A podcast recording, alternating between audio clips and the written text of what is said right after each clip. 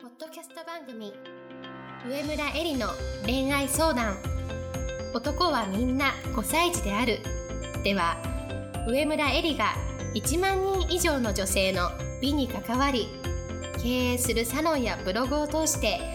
3000人以上の男女の悩みを解決してきた経験から周りを輝かせて自分の輝き自己実現していくためのメソッドをお伝えしていきます。それでは今回の番組をお楽しみください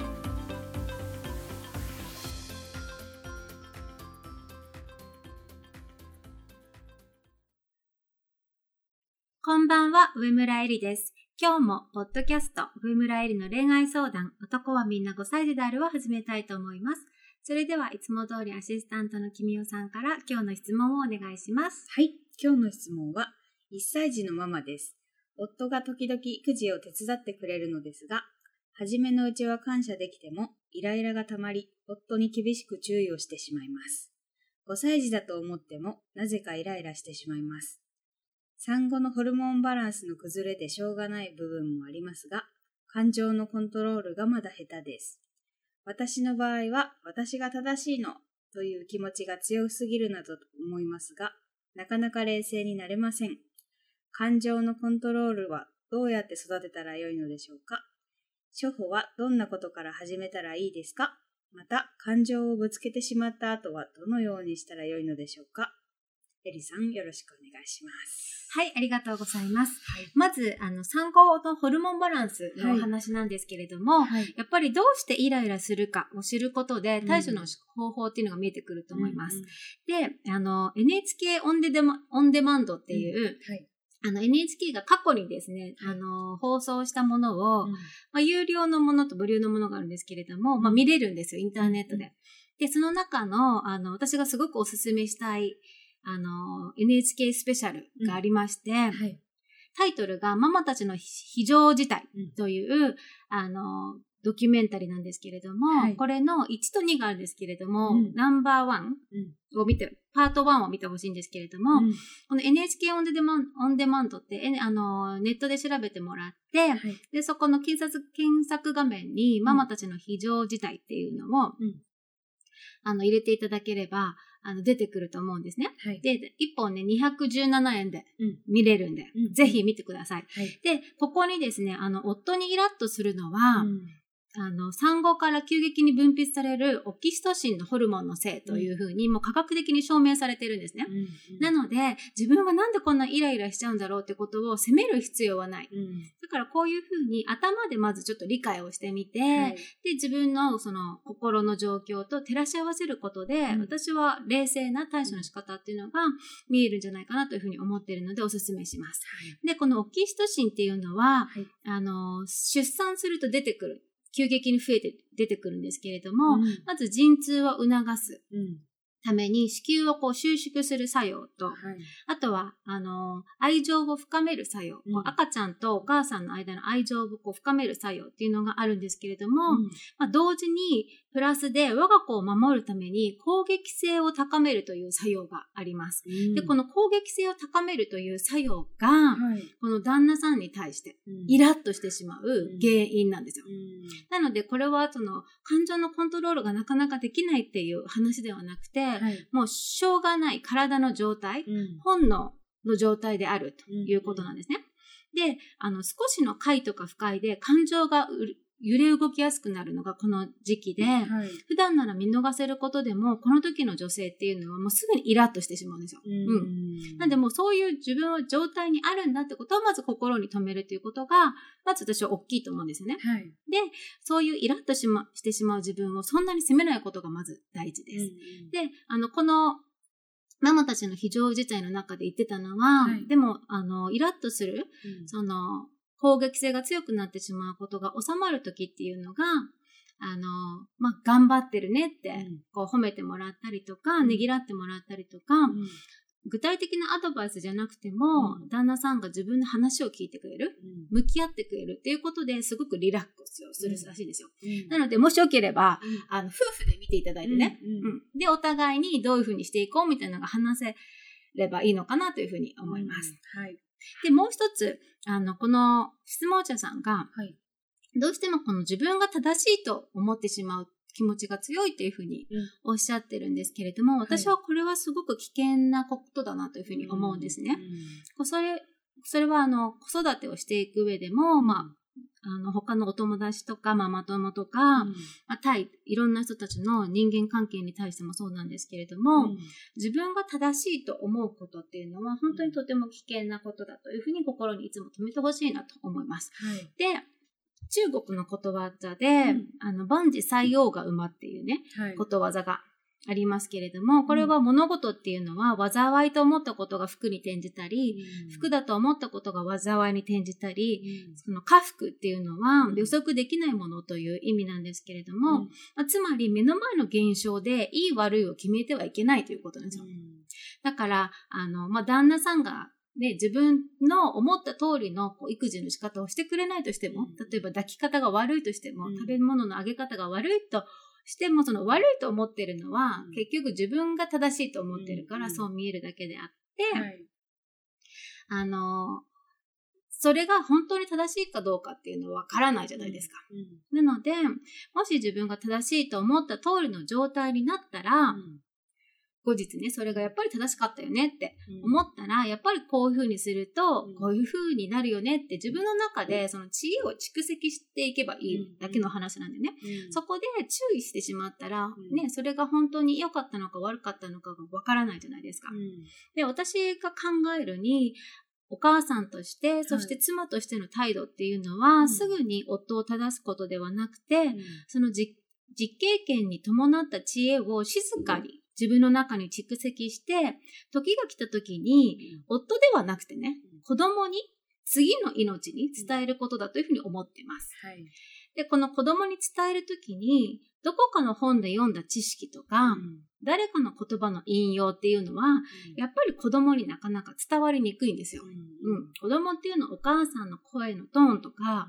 うん、表情とか、よく見てるので、お母さんが本当にそれを思って言ってるのか、それともこういうものだからっていうふうに教えてるのかっていうのは、よく判断がつくものだと思うんですよ。で、その時に、お母さんが自分の経験に伴った言葉っていうのは、本当にしっかり子供に響くと思うんですよね。だからお母さんっていうのはどれだけこの子供の心に響く言葉を持ってるか、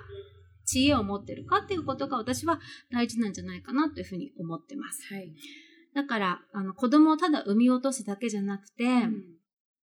そういう知恵を女性の中にたくさん貯めておくことが、うん、責任を持って未来を作っていくっていうことに、あの、を担うんだと私は思っています。はい、で、知恵っていうのはね、うん、その、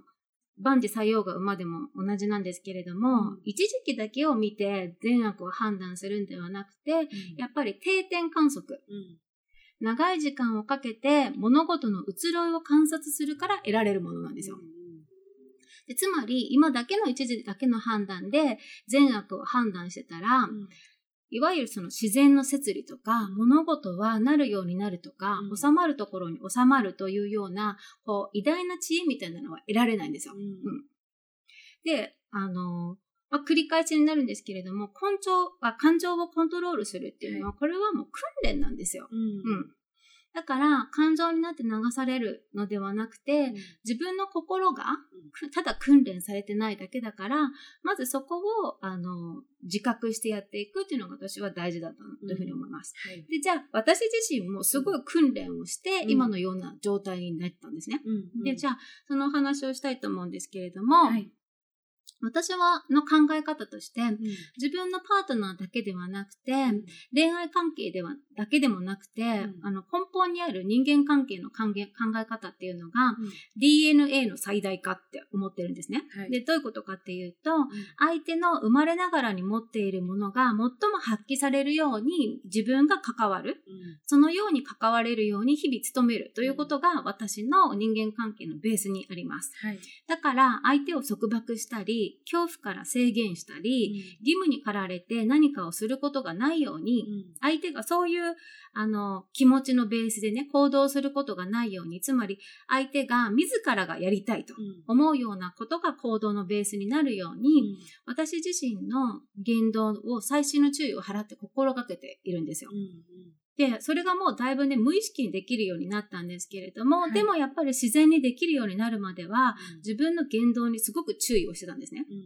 この言い方は相手をにこう強制させる言い方じゃないかとか、っていうのをすごく注意をしてました。で、自分の言動をこのウォッチする、注意するっていうのは、い。どういうことかっていうと、これを言ってしまったら、相手はどんな表情をしたかなとか、どんな反応をしたかなってことをしっかりと見つめて観察するってことなんですよ。初めから正しい人間関係の関わりができる人なんていないんですよ。いないんだけれども、きちんと観察できてる人もいないんですよ。言ったら言いっぱなし、やったらややりっぱなしなのね。でもそれだったら絶対に上達することはないじゃないですか。初めからパーフェクトな人はいないんだけれども、だんだん良くなっていく人とずっと成長しない人の差は何かって言ったら、うん。結局自分がやったことに対して、きちんと見つめて観察して分析をして、自分の行動を変えているかどうかの違いだけなんですね。なので、自分が言ってしまったら相手はどんな表情をしたのかとか、どんな反応をしたのかっていうことをまず観察するっていうことが大事なわけですよ。で、その、あの、なんていうの？すごい、ちょっと嫌なそうな顔したなとか、なんだけれども結局やってくれた。多くの女性はやってくれたら OK だから嫌なそうな顔したことを忘れちゃうんだけれども、でもやっぱりそれをあの目と脳裏に焼き付けてね、こういうことを言ったら、こういう態度を取ったら人はこうなるんだなというデータベースを自分の中でしっかりと蓄積するっていうことが大事なんですよ。で、その蓄積した上で、じゃあ次はどういう言い方をしたら、人は心地よくその人の意思で進んで行動してくれるだろうかってことを考える。うん。それのトライアンドエラーの繰り返しなわけだよね。うんそうやって私は自分の感情をコントロールするとか、相手のその DNA の最大化だよね。その人が生まれながらに持っているものが最も発揮されるように。つまり5歳児理論で言うと、うんあの5歳児は夢とロマンで生きている。つまり、その制限、束縛をしないということと、いつも言ってるんですけれども、じゃあそれをどういうふうにやってきたかっていうのは、こういうような訓練を日々積み重ねているということがあります。でそれはだからパートナーだけじゃなくてね、すべての人間関係においてやっています。だから毎日練習できるわけですね。でもう一つ私は、あの、愛するという言葉で大事にしている言葉があって、で、この言葉がベースにあるから、その DNA の最大化ってことも出てきてるんですけれども、人を愛するとはということで、あの、松浦弥太郎さんの言葉があるんですけれども、人を愛するとはどういうことでしょうか？人を深く思うということはどういうことでしょうか？人を愛するとは相手を支配することではなく、その人が自由にのびのびと自分らしく生きれるように助けることです。自分の思うままにして相手の自分らしさを奪ってはいけません。どうしたらその人を生かすことができるのだろうかと尽くすことです。ですので、愛し合うとは求め合うのではなく生かし合うことです。という言葉があるんですよ。うん。なので、私はこれをね、すごく深くいつも心に留めていて、あの、相手の自分らしさを奪ったり、ね、その自分を、相手を支配するということではなくて、どうやったらこの人を生かすことができるんだろうか、そのために自分がどういうふうに関われるのかっていうことを考えてます。で、自分の正しさをやっぱ押し付けたくなるっていうのは、あのね、オキシトシンのホルモンで言うと、我が子を守るための防衛本能からの攻撃だから、なんだけれども、でもそれって私たちが勘違いしやすいのは、我が子を愛してるからそうするんだって思いやすいんですけれども、はいでも自分のエゴでもあるんだよね。うん自分が正しいと押し付けることっていうのは。で、我が子も夫も、ね、愛するならば、相手を恐怖や支配で押さえつけることなく、どうやったら相手の思うままに生きれるか、そのためには自分はどういう態度を取ったらいいかを、やっぱり常に常に考えて行動するっていうこと。で、この積み重ねが自分自身を賢い女性に育てます。で、その結果、我が子がよく成長し、うん夫が成功し、うん夫婦円満になり、家庭円満になるわけだよね。でもそれは結果なんですよ。賢い女性になっていった結果なわけだよね。初めから我が子をよく成長させようとか、夫を成長、成功させようとか、夫婦円満になろうとか、家庭円満になろうっていうことはゴールじゃなくて、女性が自分自身の感情をコントロールしたり、愛するっていうことはどういうことか、目の前の人のを押さえつけるんではなくて、相手が思うままに生きられるように関わる。これの結果なんだよね。うん。で、自分が注意したり、厳しく言ったり、例えば態度としてそっぽを向いたりね、そういう態度を取ることで、相手に申し訳ない気持ちをわざとね、感じさせてやろうと思ってないかとか、反省させてやろうと思ってないかとか、胸にね、手を当てて自分の言動を振り返ってみてほしいんですよ。うん結構女性に多いのは、んそういう言葉とか態度で相手をコントロールしようとしてんだよね。うん反省させようとか、ごめんっていう言葉を引き出そうとか、あの、申し訳ない気持ちを感じさせてやろうとか。んでもそれも含めて全部コントロールですからね。うんだから愛と程遠いところにある態度なわけですよ。はい。うん、なので、まずは相手を恐怖や支配で教えつけることなく、どうやったら相手の思うままに生きれるか、そのために自分はどういう態度をとったらいいかを、まあ常に常に考えて行動すること。これが、まあ、私が考える、自らを訓練するということです。はい。そして、その時に思った、いい悪いの判断は、やっぱり長い目で見ると必ずしも正しいわけではないと心に留めておくこと。うんだから自分が正しいんだっていうふうに思うことっていうのは、いすごくか全ての人の可能性、じ自らも含め、うんすごくそれをあのす少なくすることになります。はい。で、誰も人を貶めてやろうとか、うん傷つけてやろうと思って行動してないんだよね。うんやっぱり一人一人がその人のその時の一番の正しさで行動していることを忘れちゃいけないと思います。はいで、その行動を尊重してあげることが、その人を丸ごと受け入れて尊重してあげること。うんだからね。で、人間はやっぱり誰だって完璧じゃないし、それを自分も同じだしうん、相手も同じ。うんでも私は最終的に一番大事なのは、でも大丈夫。すべてはうまくいってると信じることだと思うんですよ。信じるからこそ注意をしないでうん受け入れることができるというふうに思います。はい。で、最後に、あの、質問の中にもあったんですけれども、はい。感情をぶつけてしまった後、あとはどうしたらいいでしょうかっていうのがあったんですが、うん感情をぶつけてしまった後は、うんあんな風に言ってしまってごめんなさいと謝ることです。